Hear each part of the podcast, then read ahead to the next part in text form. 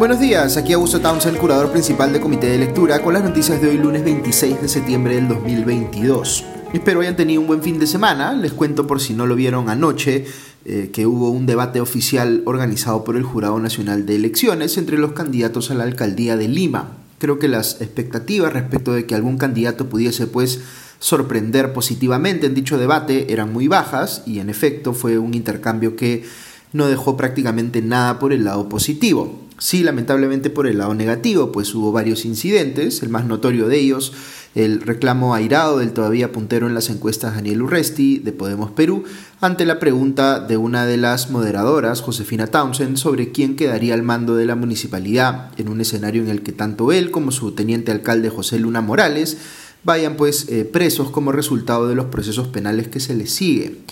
También hubo varios minutos dedicados a la denuncia periodística contra Gonzalo Alegría, candidato de Juntos por el Perú, por haber presuntamente abusado eh, psicológica, física y hasta sexualmente de su hijo,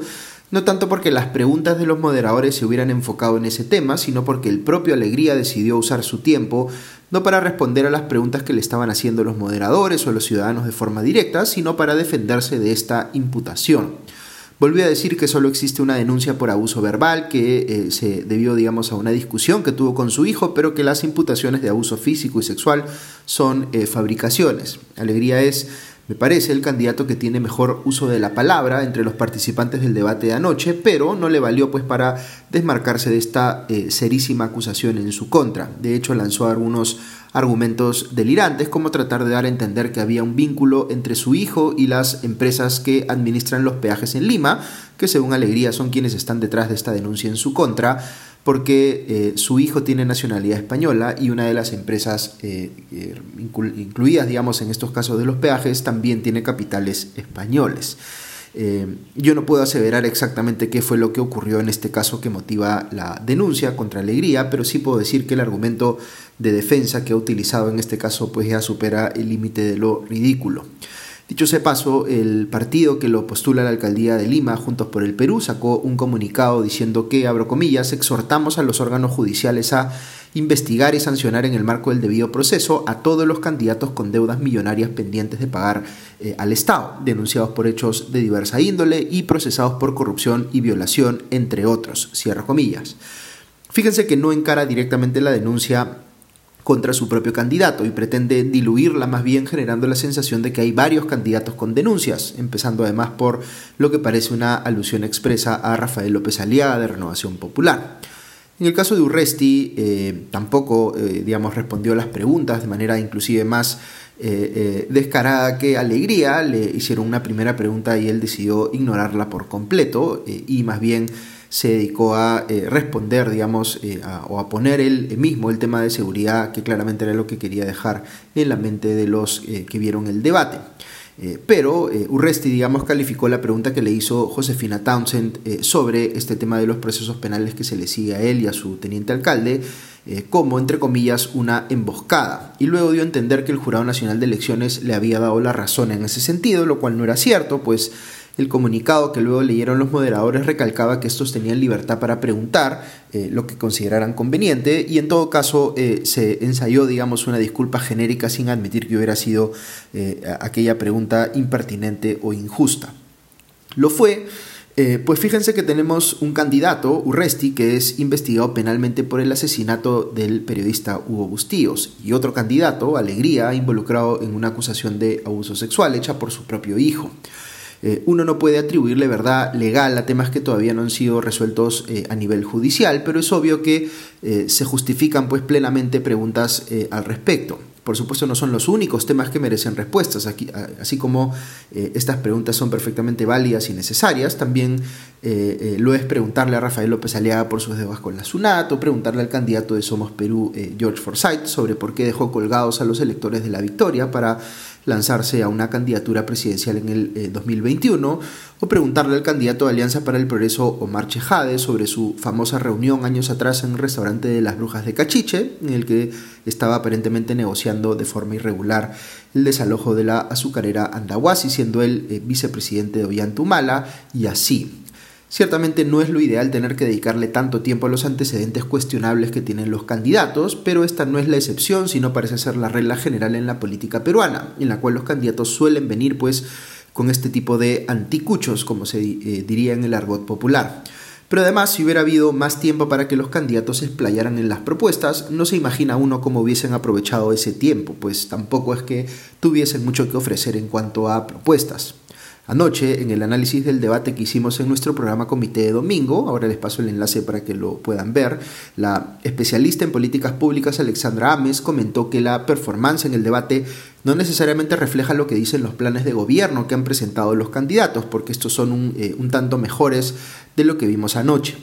¿Por qué la diferencia? Quizá porque los planes de gobierno son encargados a terceros con algún nivel de competencia, pero el candidato ni siquiera se familiariza con ellos o solo aprende pues unas cuantas cosas que repite hasta el cansancio, como Daniel Urresti repitiendo pues que va a atrapar a 200 delincuentes en flagrancia por día, lo cual, debo decir aquí, es un absurdo porque si fuera a lograrlo significaría que lo que está haciendo no es resolver el problema, sino mantenerlo constante creo que vale la pena comentar un poco sobre qué realmente puede y debe hacer un alcalde y en particular un alcalde de Lima. Hay que empezar diciendo que el presupuesto que tiene asignado la Municipalidad Metropolitana de Lima es bien exiguo para la enormidad pues, de una ciudad como la capital peruana. Así que de saque, eso debe llevarnos a ver con eh, bastante suspicacia estos ofrecimientos de comprar miles de patrulleros, como propone Urresti, o miles de tanques de agua, como propone López Aliaga. Simplemente no hay los recursos y cuando el candidato dice, como López Aliaga o Alegría, que en el pasado ha trabajado en banca de inversión y que solo ellos eh, saben pues cómo conseguir más dinero de fuentes internacionales, no es que esto sea absolutamente falso, pero es un bluff eh, en buena medida. Nada de lo que eh, puedan hacer va a solucionar pues el problema estructural de falta de recursos en la Municipalidad Metropolitana de Lima, ni financiar pues las propuestas grandilocuentes que tienen. Hay que recordar también que el alcalde es en realidad, como siempre dice nuestro podcaster Aldo Facho Dede, que también estuvo anoche en comité de domingo, eh, un gestor de intereses en el buen sentido de la palabra. Es decir, es la persona que teóricamente entiende los problemas de su jurisdicción y que entiende que hay que tocarle la puerta pues, al gobierno central principalmente eh, y cómo hacerlo para obtener que sus electores eh, obtengan pues, lo que necesitan. La Municipalidad Metropolitana de Lima tiene el problema de la falta de recursos que ya les mencioné, pero también tiene el problema de la desvinculación entre los distintos niveles de gobierno subnacionales, donde el alcalde metropolitano puede eh, ser de un partido, pero los 42 eh, eh, distritos de Lima pueden tener alcaldes distritales de otros partidos que pueden querer hacer cosas distintas o hasta contradictorias a las que quiere el alcalde metropolitano. Ahora, por encima de eso, son en realidad pocos los problemas que el alcalde metropolitano de Lima puede acometer por cuenta propia, sin tener que recurrir a nadie más. La seguridad ciudadana no es uno de ellos. Por eso, cuando uno escucha a Urresti decir que él va a comprar patrulleros y que él va entre comillas, capturar a los choros, está ofreciendo algo que no depende de él y lo está haciendo de tal forma que deliberadamente parece estar queriendo engañar a la población. Como dicen algunos, parece estar en campaña para ser ministro del Interior, no alcalde de Lima.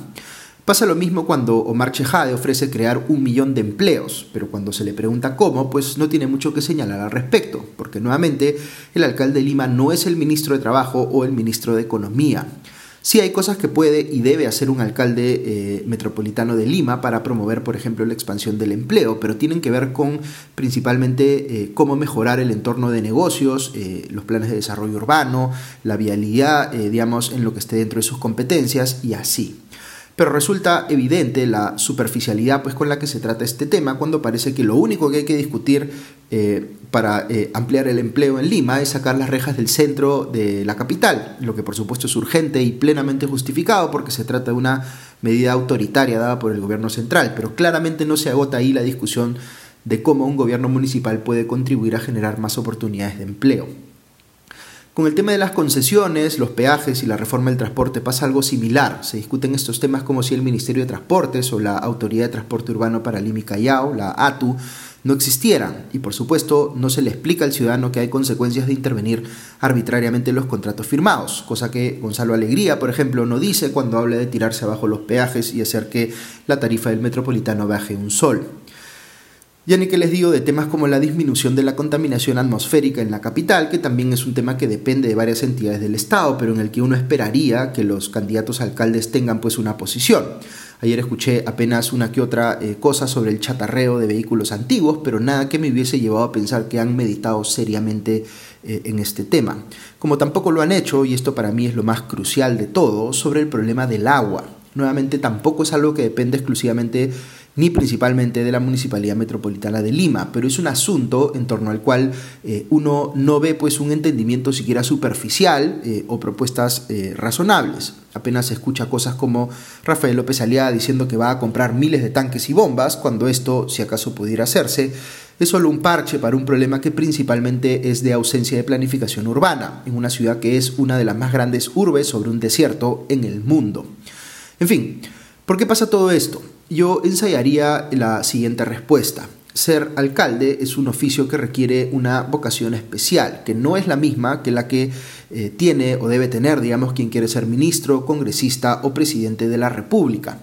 Pero lo que ocurre aquí es que muchos políticos, para mantenerse vigentes, se lanzan pues a una alcaldía municipal para hacer tiempo con un sueldo público, si acaso logran ser elegidos, antes de dar su siguiente paso político. No se trata en la mayoría de casos de personas a quienes realmente les duelan, por decirlo de alguna manera, los problemas de una ciudad o de un distrito. Hacen como que les duelen mientras están concentrados en ganar la elección. Y luego se olvidan porque la lógica ya no es satisfacer, digamos, a los electores cumpliendo las promesas ofrecidas, sino pensar en la siguiente campaña, en los votos de la siguiente elección, eh, aquella a la cual aspirarán eh, eh, y para, cual, para lo cual además renunciarán muy probablemente a la, a la alcaldía, sea por ejemplo para postular eh, a la presidencia de la República. Piensen ustedes en cuántos de los candidatos que vieron eh, anoche han hecho carrera previa en el gobierno, eh, en niveles de gobierno subnacionales, empezando como regidores, por ejemplo. Son muy pocos. Pero si esa fuera la realidad en la mayoría de casos, eh, uno como elector podría ver pues el desarrollo político de esas personas, lo que defendieron y lo que promovieron en su eh, trayectoria previa en gobiernos subnacionales y podría por tanto tener mejor evidencia de cuán comprometidos están en realidad con los problemas que requieren eh, una gestión territorial. Un candidato a la alcaldía de Lima te tiene que transmitir pues que realmente quiere a la ciudad, que conoce todos sus rincones, que la aprecia en su diversidad que le duelen los problemas que enfrentan sus ciudadanos, que si pudiera elegir no viviría en algún otro sitio que no fuese esta ciudad. ¿Ustedes sienten eso de alguno de los candidatos? Pues yo no. Y sin embargo, sí lo siento de gente extraordinaria que trabaja por la ciudad desde otros espacios de la sociedad civil, con quienes puedo tener coincidencias o discrepancias en cuanto a sus ideas políticas, pero sé que han dedicado su vida a la ciudad y que viven apasionados de ella, con todos sus problemas y oportunidades. La gran tragedia aquí es que esas personas no estuvieron ayer en ese debate municipal y dejaron esos espacios libres para otras personas que quieren más a sus carreras políticas eh, en algún otro cargo que a la ciudad. Muchas veces cuando pensamos en la crisis política pensamos en el Congreso y en el gobierno central, pero aquí debemos hablar también de la crisis de vocación de servicio público, esa vocación que empieza a manifestarse en los ciudadanos y ciudadanas que entran a la función pública desde los niveles más bajos del organigrama estatal y van subiendo y haciendo carrera a punta de mérito, esfuerzo y compromiso, o los políticos jóvenes que deciden asumir un rol de liderazgo en su comunidad y se incorporan a organizaciones barriales o deciden militar en algún partido político para postular de regidores y así lograr pequeños cambios para sus distritos. Lo que tenemos en el Perú son muchísimas personas que se creen de sobra competentes para ejercer los cargos políticos de mayor responsabilidad y no quieren pasar por ningún proceso de aprendizaje, sino aparecer directo en el partidor para cualquiera de esos eh, cargos de mayor responsabilidad. No debe sorprender entonces que nuestra política sea esencialmente una competencia de improvisados, que los partidos políticos no tengan visiones de cambio a nivel distrito, provincia, región o país y que solo alquilen técnicos cada vez que se acerca una elección para preparar un plan de gobierno que el candidato ni siquiera lee. Así, lamentablemente, no vamos pues a ningún lado. Menciono unas noticias más eh, para cerrar el podcast de esta mañana. Eh, este fin de semana el medio de investigación Centro Liber difundió un informe en el que da cuenta de que em, eh, en un vuelo del avión presidencial que partió hacia, hacia, Chiclayo el pasado 23 de junio, aparecía registrado como uno de los pasajeros una persona de nombre Lai Vázquez Castillo, que el medio señala podría tratarse de Fray Vázquez Castillo, el sobrino del presidente, que hoy está prófugo. junto a este nombre aparece un número de DNI que no figura en RENIEC. El Centro Liber consignó eh, o consiguió, mejor dicho, esta información eh, con un pedido de acceso a la información pública que hizo directamente la Fuerza Aérea del Perú y que esta eh, estuvo obligada a responder. Es por supuesto bien sospechoso que aparezca ese nombre tan similar al de Fray Vázquez Castillo con un DNI que no existe. Lo que debería ocurrir ahora es que se busque la versión pues, de los otros nombres consignados en ese registro para que digan quién fue esta persona con la que viajaron. El presidente Castillo salió a responder en Twitter diciendo que es, entre comillas, una patraña que se haya eh, tratado de su sobrino Fray, pero tampoco aclara quién fue en todo caso o por qué aparece un DNI falso, solo dice que el documento, entre comillas, ha sido manipulado. Y el viernes pasado por la noche el gobierno de Pedro Castillo hizo dos cambios más en el gabinete ministerial, con lo cual ya suma 72 ministros en poco más de un año de gobierno movió a Richard Tineo, quien estaba en la cartera de defensa, a la de transportes y comunicaciones, en reemplazo del censurado Gainer Alvarado, y puso más bien en defensa a Daniel Hugo Barragán. ¿Quién eh, o qué se sabe de este eh, último eh, ministro recién nombrado? Pues que es un oficial en retiro de la FAP y licenciado en Ciencias de Administración Aeroespacial. Pero sin duda lo más llamativo es que fue candidato a la segunda vicepresidencia en la plancha presidencial de Antauro Humala, en una postulación de la que finalmente Humala fue excluido. Eh, curiosamente, antes de eso fue candidato también de Solidaridad Nacional en la época de Luis Castañeda Locio, lo que muestra pues cómo pueden eh, migrar los políticos entre tiendas políticas tan distintas. Pero sin duda estamos hablando aquí de un caso que genera bastante suspicacia y preocupación ciertamente por la posibilidad de que el nuevo ministro de Defensa sea alguien con algún tipo de vínculo eh, a Antauro Mala y su proyecto político actual. Ok, eso es todo por hoy. Que tengan un buen día y una buena semana y ya nos escuchamos pronto. Adiós.